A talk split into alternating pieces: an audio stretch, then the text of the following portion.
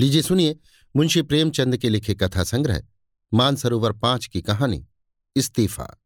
मेरी, यानी समीर गोस्वामी की आवाज़ में। दफ्तर का बाबू एक बेजबान जीव है। मजदूर को आँखें दिखाओ तो वो त्योरियाँ बदलकर खड़ा हो जाएगा। कुली को एक डांट बताओ तो सिर से बोझ फेंक कर अपनी राह लेगा।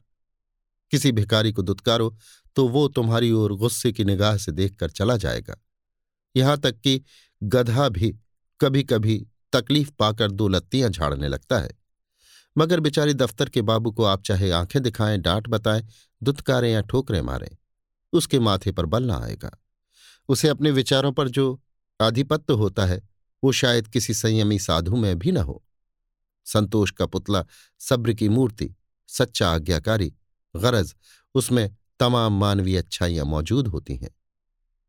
खंडहर के भी एक दिन भाग जगते हैं। दिवाली के दिन उस पर भी रोशनी होती है। बरसात में उस पर हरियाली छाती है। प्रकृति की दिलचस्पियों में उसका भी हिस्सा है। मगर इस गरीब बाबू के नसीब कभी नहीं जागते। इसकी अंधेरी तकदीर में रोशनी का जलवा कभी दिखाई नहीं देता। इसके पीले चेहरे पर कभी मुस्कुराहट की रोशनी नज़र नहीं आती। इसके लिए सूखा सावन है। कभी हरा भादो नहीं। लाला फतेह चंद ऐसे ही एक बेजबान जीव थे। कहते हैं, मनुष्य पर उसके नाम का भी कुछ असर पड़ता है। फतेह चंद की दशा में ये बात यथार्थ सिद्ध न हो सकी। यदि उन्हें हारचंद कहा जाए तो कदाचित ये अतियुक्ति न होगी। दफ्तर में हार, ज़िंदगी में हार, मित्रों में हार, जीवन में उनके लिए चारों ओर हार और निराशाएँ ही थीं। लड़का एक भी नहीं, लड़कियाँ तीन, भाई एक भी नहीं, भौजाइयाँ दो। गांठ में कौड़ी नहीं, मगर दिल में दया और मुरवत सच्चा मित्र एक भी नहीं, जिससे मित्रता हुई उसने धोखा दिया। इस पर तंदुरुस्ती अच्छी नहीं। बत्तीस साल की अवस्था में बाल खिचड़ी हो गए। आँखों में ज्योति नहीं, हाजमा चौपट। चेहरा पीला, गाल पिचके। कमर झुकी हुई, न दिल में हिम्मत, न कलेजे में ताकत।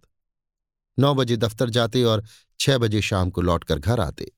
फिर घर से बाहर निकलने की हिम्मत न पड़ती। दुनिया में क्या होता है, इसकी उन्हें बिल्कुल खबर न थी। उनकी दुनिया लोक परलोक जो कुछ था, दफ्तर था। नौकरी की खैर मनाते और ज़िंदगी के दिन पूरे करते थे। न धर्म से वास्ता था, न दीन से नाता। न कोई मनोरंजन था, न खेल। ताश खेले हुए भी शायद एक मुद्दत गुजर गई थी। जाड़ों के दिन थे, आकाश पर कुछ कुछ बादल थे। फतेह चंद साढ़े पाँच बजे दफ्तर से लौटे तो चिराग जल गए थे। दफ्तर से आकर वो किसी से कुछ न बोलते।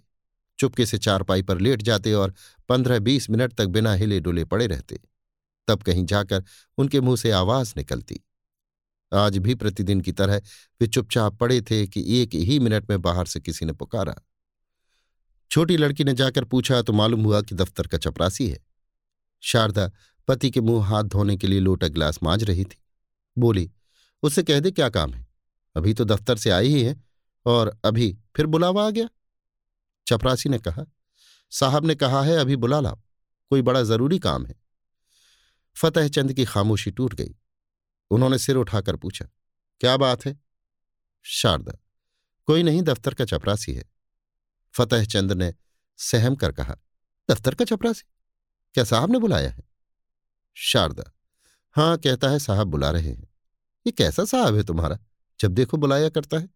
सवेरे के गए गए अभी मकान को लौटे हो, फिर भी बुलावा आ गया। फतेह चंद ने संभल कर कहा, जरा सुन लू किस लिए बुलाया है? मैंने तो सब काम खत्म कर दिया था।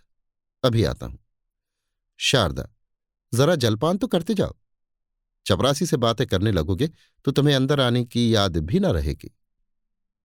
ये कहकर वो एक प्याली में थोड़ी सी दाल मोट और सेव लाई। फतेह चंद उठकर खड़े हो गए। किंतु खाने की चीज़ें देखकर चारपाई पर बैठ गए और प्याली की ओर चाव से देखकर डरते हुए बोले, लड़कियों को दे दिया है ना? शारदा ने आँखें चढ़ाकर कहा, हाँ हाँ, दे दिया है, तुम तो खाओ। इतने में छोटी लड़की आकर सामने खड़ी हो गई। शारदा ने उसकी ओर क्रोध से देखकर कहा, तू क्या आकर सिर पर सवार हो गई? जा बाहर खेल। फतेह चंद, रहने दो, क्यों डांटती हो? यहाँ आओ, चुन्नी। ये लो दाल मोट ले जाओ। चुन्नी माँ की ओर देखकर डरती हुई बाहर भाग गई। फतेह चंद ने कहा, क्यों बेचारी को भगा दिया? दो चार दाने दे देता तो खुश हो जाती। शारदा, इसमें है ही कितना कि सबको बांटते फिरोगे। इसे देते तो बाकी दोनों ना आ जाती। किस किस को देते? इतने में चपरासी ने फिर पुकारा, बाबूजी, हमें बड़ी देर हो रही है। शारदा, कह क्यों नहीं देते कि इस वक्त ना आएँगे? फतेहचंद ऐसा कैसे कह दूँ भाई? रोजी का मामला है। शारदा तो क्या प्राण देकर काम करोगे? सूरत नहीं देखते अपनी? मालूम होता है छह महीने के बीमार हो। फतेहचंद ने जल्दी जल्दी दाल मोट की दो तीन फंकियाँ लगाई, एक गिलास पानी पिया और बाहर की तरफ़ दौड़े। शारदा पान बनाती ही रह गई। चपरासी ने कहा, बाबूजी, आपने बड़ी देर कर दी। अब जरा लपके चलिए, नहीं तो जाते ही डांट बताएगा। फतेहचंद ने दो कदम दौड़कर कहा, चलेंगे तो भाई आदमी ही की तरह। चाहे डांट बताए या दांत दिखाए, हमसे दौड़ा तो नहीं जाता। बंगली ही पर है ना? चपरासी भला वो दफ्तर क्यों आने लगा? बादशाह है कि दिल लगी? चपरासी तेज चलने का आदि था। बेचारे बाबू फतेहचंद धीरे धीरे जाते थे। थोड़ी ही दूर चलकर हाफ़ उठे। मगर मर्द तो थे ही। ये कैसे कहते कि भाई जरा और धीरे चलो। हिम्मत करके कदम उठाते जाते थे। यहाँ तक कि जांघों में दर्द होने लगा और आधा रास्ता खत्म होते होते पैरों ने उठने से इनकार कर दिया। सारा शरीर पसीने में तर हो गया। सिर में चक्कर आ गया। आँखों के सामने तितलियाँ उड़ने लगीं। चपरासी ने ललकारा, जरा कदम बढ़ाए चलो बाबू। फतेह चंद बड़ी मुश्किल से बोले, तुम जाओ, मैं आता हूँ। वे सड़क के किनारे पटरी पर बैठ गए और सिर को दोनों हाथों से थाम कर दम मारने लगे। चपरासी ने इनकी ये दशा देखी तो आगे बढ़ा। फतेहचंद डरे कि ये शैतान जाकर न जाने साहब से क्या कह दे तो गजब ही हो जाए। ज़मीन पर हाथ टेक कर उठे और फिर चले, मगर कमज़ोरी से शरीर हाँफ रहा था। इस समय कोई बच्चा भी उन्हें ज़मीन पर गिरा सकता था। बेचारे किसी तरह गिरते पड़ते साहब के बंगले पर पहुँचे। साहब बंगले पर टहल रहे थे। बार बार फाटक की तरफ़ देखते थे और किसी को आते न देख कर मन ही मन में झल्लाते थे। चपरासी को देखते ही आँखें निकालकर बोले इतनी देर कहा था? चपरासी ने बरामदे की सीढ़ी पर खड़े खड़े कहा, हुजूर, जब वो आए तब तो मैं तो दौड़ा चला आ रहा हूँ। साहब ने पैर पटक कर कहा, बाबू क्या बोला? चपरासी, आ रहे हैं हुजूर, घंटा भर में तो घर में से निकले। इतने में फतेह चंद अहाते के तार के अंदर से निकलकर वहाँ आ पहुँचे और साहब को सिर झुकाकर सलाम किया। साहब ने कड़क कर कहा, अब तक कहाँ था? फतेह चंद ने साहब का तमतमाता चेहरा देखा तो उनका खून सूख गया। बोले, हुजूर, अभी अभी तो दफ्तर से गया हूँ। जो ही चपरासी ने आवाज़ दी, हाजिर हुआ। साहब, झूठ बोलता है, हम घंटे भर से खड़ा है। फतेह चंद, हुजूर, में झूठ नहीं बोलता। आने में जितनी देर हो गई हो, मगर घर से चलने में मुझे बिल्कुल देर नहीं हुई। साहब ने हाथ की छड़ी घुमाकर कहा, चुप रहे, सुअर, हम घंटा भर से खड़ा है, अपना कान पकड़ो। फतेह चंद ने खून का घूंट पीकर कहा, हुजूर, मुझे दस साल काम करते हो गए कभी। साहब, चुप रहे सुअर, हम कहता है अपना कान पकड़ो। फतेह चंद, जब मैंने कोई कसूर किया हो? साहब, चपरासी इस सुअर का कान पकड़ो। चपरासी ने दबी जबान से कहा, हुजूर, ये भी मेरे अफसर है, मैं इनका कान कैसे पकड़ूं? साहब, हम कहता है इसका कान पकड़ो। नहीं, हम तुमको हंटरों से मारेगा। चपरासी हुजूर मैं यहाँ नौकरी करने आया हूँ, मार खाने नहीं। मैं भी इज्जतदार आदमी हूँ। हुजूर अपनी नौकरी ले लें। आप जो हुक्म दे, वो बजा लाने को हाजिर हूँ। लेकिन किसी की इज़्ज़त नहीं बिगाड़ सकता। नौकरी तो चार दिन की है। चार दिन के लिए क्यों जमाने भर से बिगाड़ करें? साहब अब क्रोध को न बर्दाश्त कर सके। हंटर लेकर दौड़े। चपरासी ने देखा, यहाँ खड़े रहने में खैरियत नहीं है तो भाग खड़ा हुआ। फतेह चंद अभी तक चुपचाप खड़े थे। साहब चपरासी को ना पाकर उनके पास आया और उनके दोनों कान पकड़कर हिला दिया। बोला, तुम सुअर गुस्ताखी करता है। जाकर ऑफ़िस से फ़ाइल लाओ। फतेह चंद ने कान सहलाते हुए कहा, कौन सा फ़ाइल लाऊं हुजूर? साहब, फ़ाइल फ़ाइल और कौन सा फ़ाइल? तुम बहरा है, सुनता नहीं हम फ़ाइल माँगता है। फतेह चंद ने किसी तरह दिलेर होकर कहा, आप कौन सा फ़ाइल मांगते हैं? साहब वही फ़ाइल जो हम माँगता है, वही फ़ाइल लाओ, अभी लाओ। बेचारे फतेह चंद को अब और कुछ पूछने की हिम्मत न हुई। साहब बहादुर, एक तो यों ही तेज मिजाज थे। इस पर हुकूमत का घमंड और सबसे बढ़कर शराब का नशा। हंटर लेकर पिल पड़ते तो बेचारे क्या कर लेते? चुपके से दफ्तर की तरफ़ चले। साहब ने कहा दौड़ कर जाओ, दौड़ो। फतेह चंद ने कहा, हुजूर मुझसे दौड़ा नहीं जाता। साहब वो तुम भी बहुत सुस्त हो गया है। हम तुमको दौड़ना सिखाएगा। दौड़ो, पीछे से धक्का देकर। तुम अब भी नहीं दौड़ेगा? ये कहकर साहब हंटर लेने चले। फतेह चंद दफ्तर के बाबू होने पर भी मनुष्य ही थे। यदि वो बलवान होते तो उस बदमाश का खून पी जाते। अगर उनके पास कोई हथियार होता तो उस पर ज़रूर चला देते। लेकिन उस हालत में तो मार खाना ही उनकी तकदीर में लिखा था। वे बेतहाशा भागे और फाटक से बाहर निकलकर सड़क पर आ गए। फतेह चंद्र दफ्तर न गए। जाकर करते ही क्या? साहब ने फ़ाइल का नाम तक न बताया। शायद नशा में भूल गया। धीरे धीरे घर की ओर चले। मगर इस बेइज्जती ने पैरों में बेड़ियाँ सी डाल दी थी। माना कि वो शारीरिक बल में साहब से कम थे। उनके हाथ में कोई चीज़ भी न थी। लेकिन क्या वो उसकी बातों का जवाब न दे सकते थे? उनके पैरों में जूते तो थे। क्या वो जूते से काम न ले सकते थे? फिर क्यों उन्होंने इतनी जिल्लत बर्दाश्त की? मगर इलाज ही क्या था? यदि वो क्रोध में उन्हें गोली मार देता तो उसका क्या बिगड़ता? शायद एक दो महीने की शादी कैद हो जाती। संभव है दो चार सौ रुपये जुर्माना हो जाता, मगर इनका परिवार तो मिट्टी में मिल जाता। संसार में कौन था जो इनके स्त्री बच्चों की खबर लेता? वो किसके दरवाजे हाथ फैलाते? यदि उनके पास इतने रुपए होते, जिनसे उनके कुटुंब का पालन हो जाता तो वो आज इतनी जिल्लत न सहते। या तो मर ही जाते या उस शैतान को कुछ सबक ही दे देते। अपनी जान का इन्हें डर न था। ज़िंदगी में ऐसा कौन सुख था जिसके लिए वो इस तरह डरते? ख्याल था सिर्फ़ परिवार के बर्बाद हो जाने का। आज फतेह चंद को अपनी शारीरिक कमज़ोरी पर जितना दुख हुआ, उतना कभी न हुआ था। अगर उन्होंने शुरू ही से तंदुरुस्ती का ख्याल रखा होता, कुछ कसरत करते रहते, लकड़ी चलाना जानते होते तो क्या इस शैतान की इतनी हिम्मत होती कि वो उनका कान पकड़ता। उसकी आँखें निकाल लेते। कम से कम इन्हें घर से एक छुरी लेकर चलना था। और न होता दो चार हाथ जमाते ही पीछे देखा जाता। जेल ही तो जाना होता या और कुछ। वे ज्यो ज्यो आगे बढ़ते थे त्यों त्यों उनकी तबीयत अपनी कायरता और बोधेपन पर और भी झल्लाती थी। अगर वो चक्कर उसके दो चार धप्पड़ लगा देते तो क्या होता? यही ना कि साहब के खानसामे बहरे सब उन पर पिल पड़ते और मारते मारते बेदम कर देते।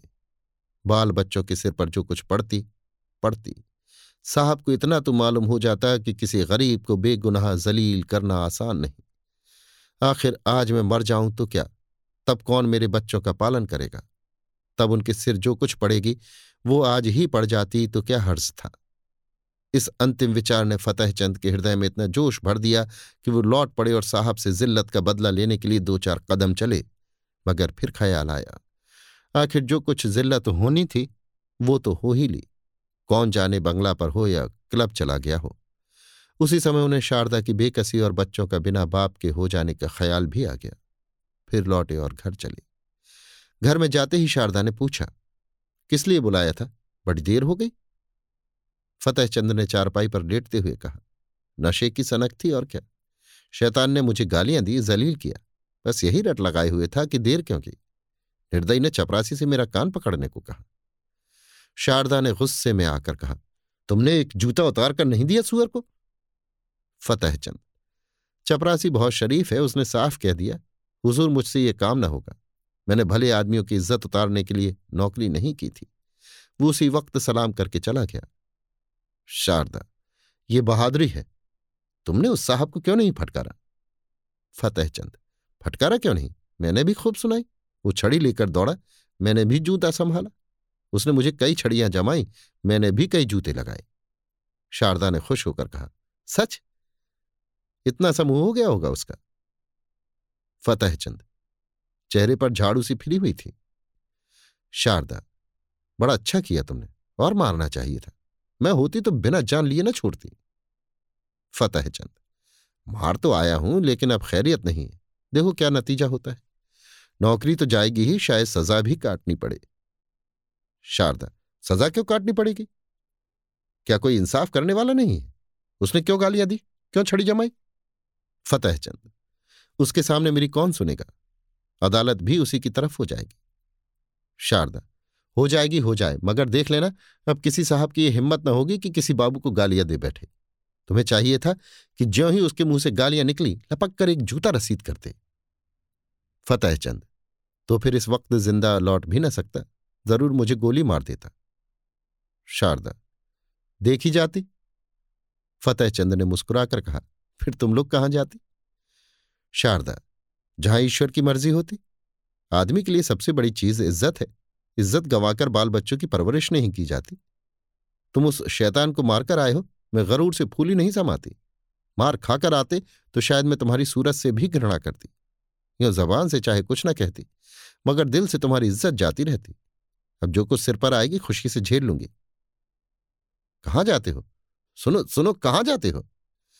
फतेह चंद दीवाने होकर जोश में घर से निकल पड़े। शारदा पुकारती रह गई। वो फिर साहब के बंगले की तरफ़ जा रहे थे। डर से सहमे हुए नहीं, बल्कि गरूर से गर्दन उठाए हुए। पक्का इरादा उनके चेहरे से झलक रहा था। उनके पैरों में वो कमज़ोरी आँखों में वो बेकसी न थी। उनकी काया पलट सी हो गई। वो कमज़ोर बदन, पीला मुखड़ा, दुबले बदन वाला, दफ्तर के बाबू की जगह अब मर्दाना चेहरा, हिम्मत से भरा हुआ, मज़बूत, गठा हुआ जवान था। उन्होंने पहले एक दोस्त के घर जाकर उसका डंडा लिया और अकड़ते हुए साहब के बंगले पर जा पहुँचे। इस वक्त नौ बजे थे। साहब खाने की मेज पर थे, मगर फतेह चंद ने आज उनके मेज पर से उठ जाने का इंतज़ार न किया। खानसामा कमरे से बाहर निकला और वो चिक उठाकर अंदर गया। कमरा प्रकाश से जगमगा रहा था। ज़मीन पर ऐसी कालीन बिछी हुई थी जैसी फतेह चंद की शादी में नहीं बिछी होगी। साहब बहादुर ने उसकी तरफ़ क्रोधित दृष्टि से देखकर कहा, तुम क्यों आया? बाहर जाओ। क्यों अंदर चला आया? फतेह चंद ने खड़े खड़े डंडा संभाल कर कहा तुमने मुझसे अभी फ़ाइल मांगा था, वही फ़ाइल लेकर आया हूँ। खाना खा लो तो दिखाऊँ, तब तक मैं बैठा हूँ। इतमीनान से खाओ। शायद ये तुम्हारा आखिरी खाना होगा। इसी कारण खूब पेट भर खा लो। साहब सन्नाटे में आ गए। फतेह चंद की तरफ़ डर और क्रोध की दृष्टि से देखकर काँप उठे। फतेह चंद के चेहरे पर पक्का इरादा झलक रहा था। साहब समझ गए, ये मनुष्य इस समय मरने मारने के लिए तैयार होकर आया है। ताकत में फतेह चंद उनके पासंग भी नहीं था। लेकिन यह निश्चय था कि वो ईंट का जवाब पत्थर से नहीं बल्कि लोहे से देने को तैयार है। यदि वो फतेह चंद को बुरा भला कहते हैं तो क्या आश्चर्य है कि वो डंडा लेकर पिल पड़े। हाथ हपाई करने में यद्यपि उन्हें जीतने में जरा भी संदेह नहीं था, लेकिन बैठे बिठाए डंडे खाना भी तो कोई बुद्धिमानी नहीं है। कुत्ते को आप डंडे से मारिए, ठुकराइए, जो चाहे कीजिए, मगर उसी समय तक जब तक वो गुर्राता नहीं। एक बार गुर्रा कर दौड़ पड़े तो फिर देखें आपकी हिम्मत कहाँ जाती है। यही हाल उस वक्त साहब बहादुर का था। जब तक यकीन था कि फतेह चंद घुड़की गाली, हंटर, ठोकर सब कुछ खामोशी से सह लेगा, तब तक आप शेर थे। अब वो त्योरिया बदले, डंडा संभाले, बिल्ली की तरह घात लगाए खड़ा है। जबान से कोई कड़ा शब्द निकला और उसने डंडा चलाया। वो अधिक से अधिक उसे बर्खास्त कर सकते हैं। अगर मारते हैं तो मार खाने का भी डर।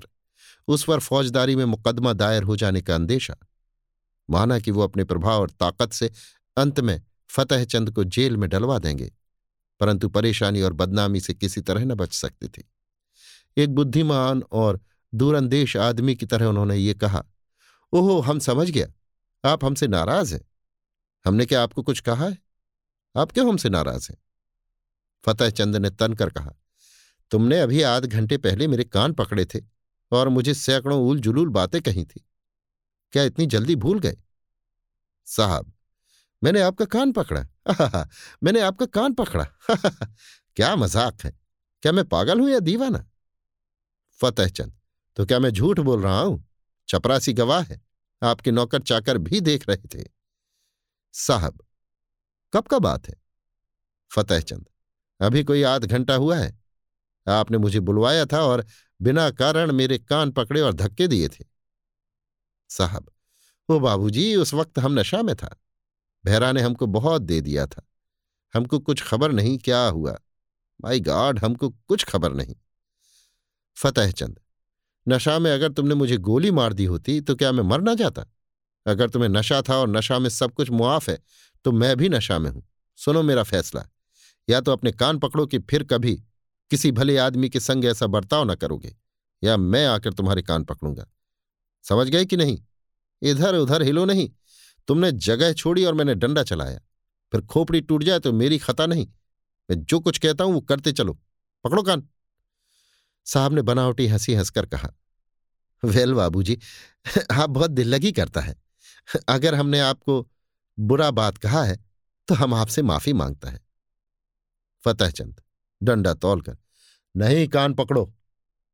साहब आसानी से इतनी जिल्लत न सह सके। लपक कर उठे और चाहा कि फतेहचंद के हाथ से लकड़ी छीन ले, लेकिन फतेहचंद गाफिल न था। साहब मेज पर से उठने भी न पाए थे कि उसने डंडे का भरपूर और तुला हुआ हाथ चलाया। साहब तो नंगे सिर थे ही, चोट सिर पर पड़ गई, खोपड़ी भन्ना गई। एक मिनट तक सिर को पकड़े रहने के बाद बोले, हम तुमको बर्खास्त कर देगा। फतेहचंद इसकी मुझे परवाह नहीं। मगर आज मैं तुमसे बिना कान पकड़ाए नहीं जाऊँगा। कान पकड़कर वादा करो कि फिर किसी भले आदमी के साथ ऐसी बेअदबी न करोगे। नहीं तो मेरा दूसरा हाथ पड़ा ही चाहता है। ये कहकर फतेह चंद ने फिर डंडा उठाया। साहब को अभी तक पहली चोट न भूली थी। अगर कहीं ये दूसरा हाथ पड़ गया तो शायद खोपड़ी खुल जाए। कान पर हाथ रखकर बोले, अब आप खुश हुआ? फिर तो कभी किसी को गाली ना दोगे। कभी नहीं। अगर फिर कभी ऐसा किया तो समझ लेना मैं कहीं बहुत दूर नहीं हूँ। अब किसी को गाली न देगा अच्छी बात है। अब मैं जाता हूँ, आज से मेरा इस्तीफा है।